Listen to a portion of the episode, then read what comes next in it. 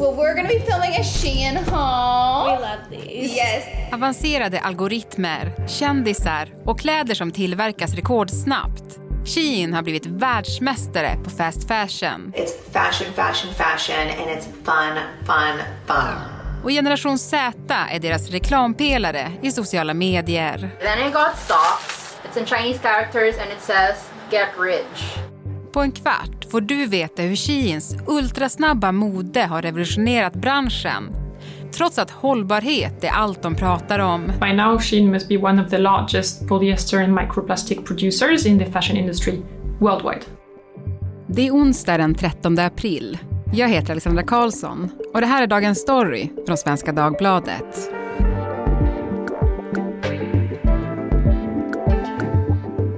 Jakob Lovén, du gör SvD-podden Den digitala draken som handlar om techscenen i Kina. Och vi ska prata om det kinesiska klädmärket Shein. Hur skulle du beskriva Shein? Jag skulle beskriva Shein som kanske det första företaget i världen som har blivit stort tack vare TikTok och TikTok-generationen. Och idag är väl de den snabbast växande liksom fast fashion-aktören i världen där man behandlar mode ungefär på samma sätt som unga människor behandlar sociala medier. Det vill säga det är liksom väldigt hög omsättning på, på, liksom på, på content eller på den, den, den plaggen man konsumerar och sådär. De har tagit fast fashion-konceptet till helt nya nivåer. Och vad innebär det då? Vad är det de gör som är unikt? Till att börja med, om man bryter ner fast fashion i stort så brukar man prata om volym, det vill säga man ska kunna producera väldigt mycket kläder. Man brukar prata om hållbarhet utifrån att man ska kunna göra på ett hållbart sätt. Man kan prata om kvalitet när det kommer till kläderna också, att de ska hålla såklart. Ehm, och så pratar man om pris. Och det är de här liksom, stora fast fashion-aktörer brukar säga att vi försöker vara bäst på alla de här sakerna kombinerat. Att det finns någon som kommer slå oss på pris eller någon som kommer slå oss på hållbarhet eller kvalitet. Men kombinerat så kan vi vara bäst på det här. Och Shein är ett företag som har tagit bort två av de här aspekterna och det är ju hållbarhet och kanske kvalitet. Um, och istället lagt till en, vilket är snabbhet. Så deras supply chain, deras tillverkningskedja är så otroligt snabb och flexibel. Vilket har gjort att de kan i princip producera saker liksom helt on demand. Men kan du inte ge ett exempel som är talande för Shein och hur de jobbar? Det mest intressanta med Shein är kanske när de säljer kläder som inte existerar. Så tänk er då att en influencer, en stor influencer som kan vara Kim Kardashian eller sånt där, som, som har på sig ett plagg och det börjar trenda på internet. Då går man in och så läser man av, man tittar på vad är det som trendar just nu. Man skapar en 3D-modell av det plagget som man sen lägger upp på sin hemsida som en bild, som att det vore ett vilket plagg som helst. Och så testar man det, hur bra det går. När de ser sen att det här plagget börjar trenda, då skickas det ett mönster, vad som kallas för techpack, till massa olika fabriker. De här fabrikerna svarar så här snabbt kan vi börja producera det här plagget och till de här volymerna. Och så beräknar Shein hur stor liksom, leverans de kan göra av det här plagget helt enkelt. Och sen inom väldigt kort tid, vi pratar om liksom några dagar, så börjar de här eh, plaggen skickas ut till konsumenten.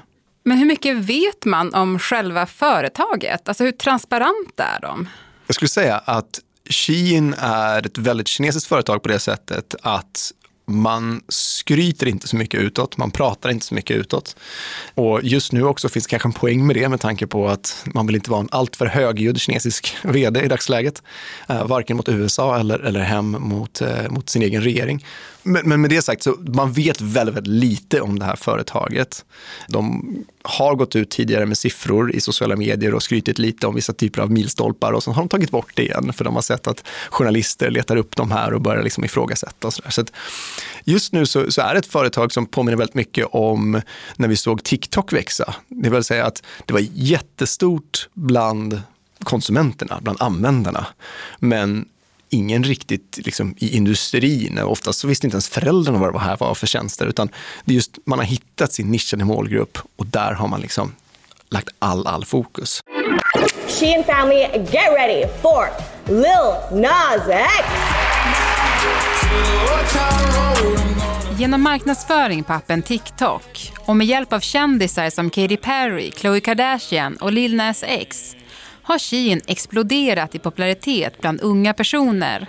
De som brukar benämnas generation Z. Genom att varje dag lansera tusentals nya plagg till hälften av H&M's priser har Shein gått om både H&M och Zara i USA. De har nu runt 30 procent av hela fast fashion-marknaden i landet. Shein like is like, no, we want you to be able to get whatever you want. They're basically saying like, we just want to fill every niche possible. Och i år beräknar man att Shein kommer omsätta hisnande 16 miljarder euro i västvärlden. Det man tänker på när man hör om Shein, det är ju till vilket pris den här extrema fast fashion-konsumtionen kommer med. Och, alltså då inte priset på kläderna utan priset för miljön eller till exempel arbetsförhållanden. Vad vet man om det egentligen?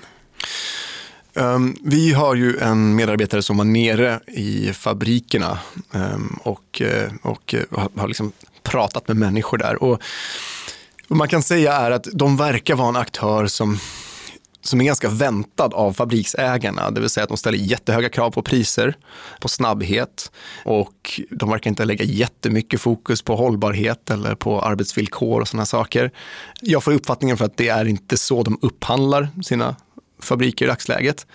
Men den stora kostnaden kanske kommer liksom på miljön, det vill säga att man kanske inte heller kvalitetstestar de här kläderna så att de har en hållbarhet i form av hur länge själva plagget håller som är ja, par, tre gånger. Och, och det är ju såklart så här, det är katastrof för, för, för miljön. Mm. Hur transparenta är de med det då? Alltså själva kläderna, vad de är gjorda av och sådär? Jag skulle säga nej, det finns i princip ingen transparens i dagsläget. Det är klart att det finns en, en, det finns en tagg där du berättar om det här är liksom bomull, men ingen som säger var den här bomullen kommer ifrån. Så, så det finns ingen transparens i dagsläget, varken för konsumenten eller för myndigheter. Och jag tror vi har fått bilden av att det är också ett företag som kanske de är väldigt opportunistiska så att de, de inser att vi behöver få tag på ett visst typ av material och ska vi inte ifrågasätta för mycket för det är alltid konkurrens om det bästa materialet. Så att, ja, nej men Shein såklart är inte alls ett företag som har samma ögon på sig som till exempel H&M eller Inditex. Mm. Men det kanske kommer förändras ju större de blir? Ja, alltså just nu så är det ett företag som också satsar i alla fall på ytan, de har anställt en hållbarhetschef. Eh, de pratar om att de lanserar liksom premiumvarumärken och sådana saker som, där materialet ska vara mer hållbart.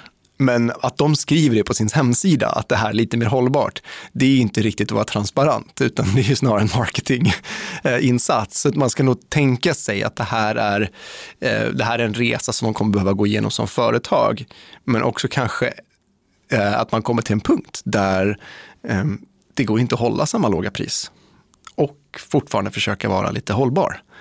För allt det här kostar ju. Det, det vet ju de företag som varit igång i, i, i så pass många år som till exempel H&M och Zara.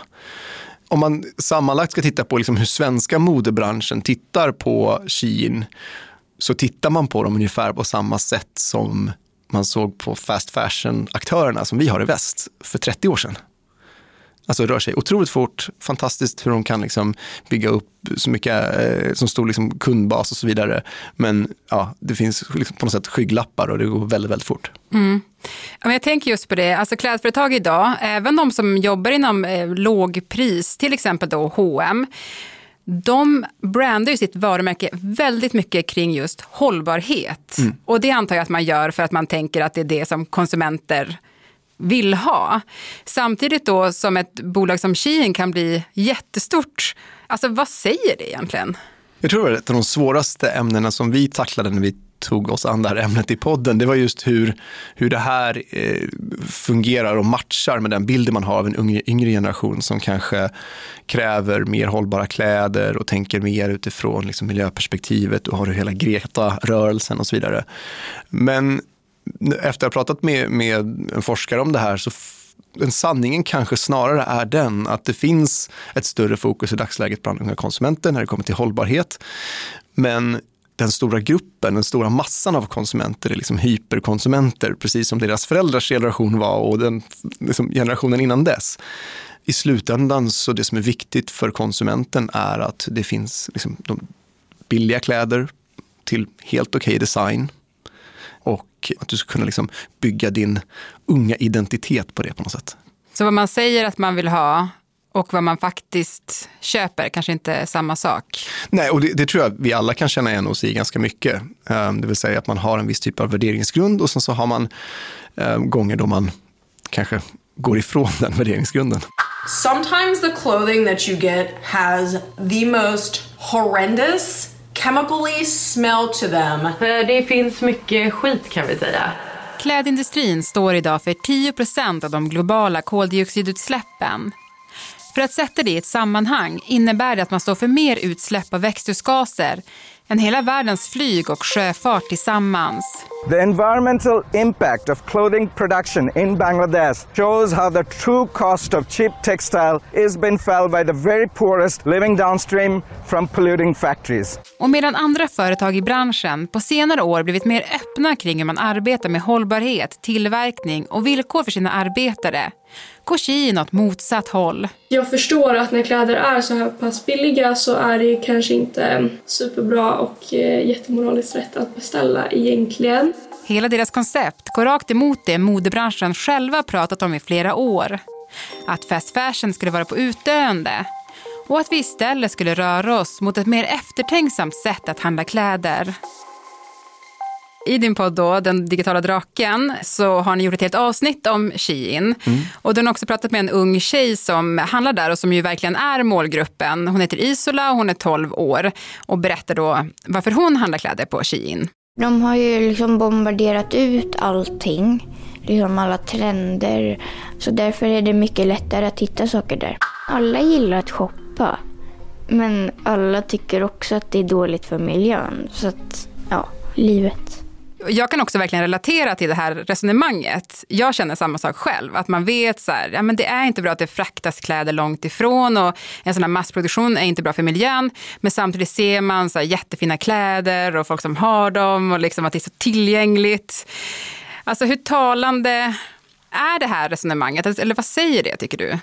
Jag tror att det här är otroligt talande för var vi är någonstans just nu i form av vår liksom, mognadsresa som konsumenter.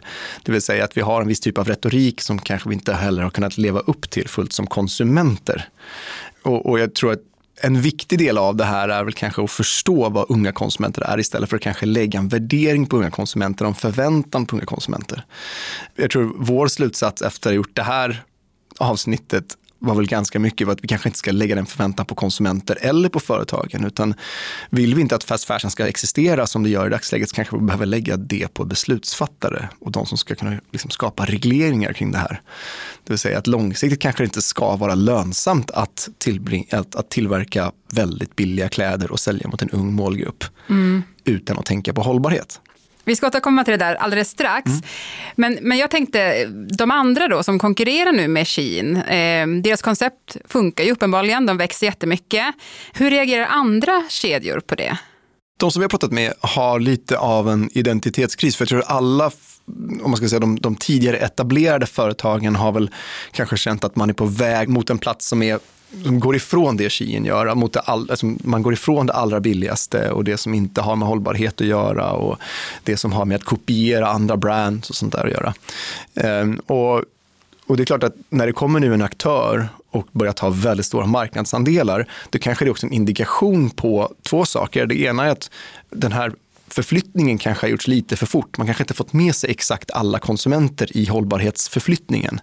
Och den andra poängen som jag tror många gör just nu är att det här kan också frigöra de liksom västerländska eller svenska modeaktörer från att överhuvudtaget göra det som Shein gör. För Shein är idag bäst på att tillverka väldigt billiga kläder snabbt och göra det här till liksom hög variation och stora volymer.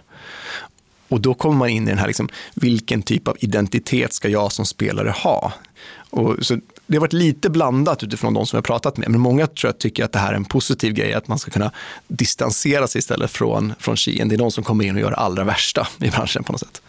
Ja, men precis, för, för man kan ju tänka, eh, är det här då framtiden? Och det känns lite dystopiskt då med tanke på liksom miljöeffekten. Men som du säger, att det också kan bli ett sätt för typ andra märken som tidigare varit under lupp när det gäller sådana här frågor, att det blir ett sätt för dem att kanske satsa ännu mer på premium hållbarhet. Mm. Är det så man ska liksom förstå det? Ja, jag tror att det är i alla fall de som har pratat med som har, som har kommit med den poängen, att det kan finnas en, en, en förflyttning som görs tack vare det här, inte på grund av det. Men till sist, Jakob, ska vi gå in på en grej som du var lite inne på tidigare. Och det är ju så här då, att uppenbarligen så väljer vi ju billigast, även om vi vet att det kanske inte är det bästa. Och det är väl en utmaning för modeindustrin om den vill bli mer hållbar. Vad finns det då för vägar framåt? Jag tror att det handlar väldigt mycket om att vi som samhälle på något sätt kommer fram till vad är det vi vill se när det kommer till hur en sån här aktör ska kunna agera på den svenska marknaden, eller ännu bättre i Europa, där vi liksom har ännu större chans att kunna reglera den här typen av internationella spelare. Så frågan blir lite större än just bara Shein. För att Shein i sig håller nu på att kopieras över till inredning och, och massa nya vertikaler också. Så jag tror att det handlar mer om, det blir en större fråga för beslutsfattare inom EU, vilken typ av spelare man vill släppa in. På vilka villkor? Tack Jakob Lovén för att du var med i Dagens Story. Tack.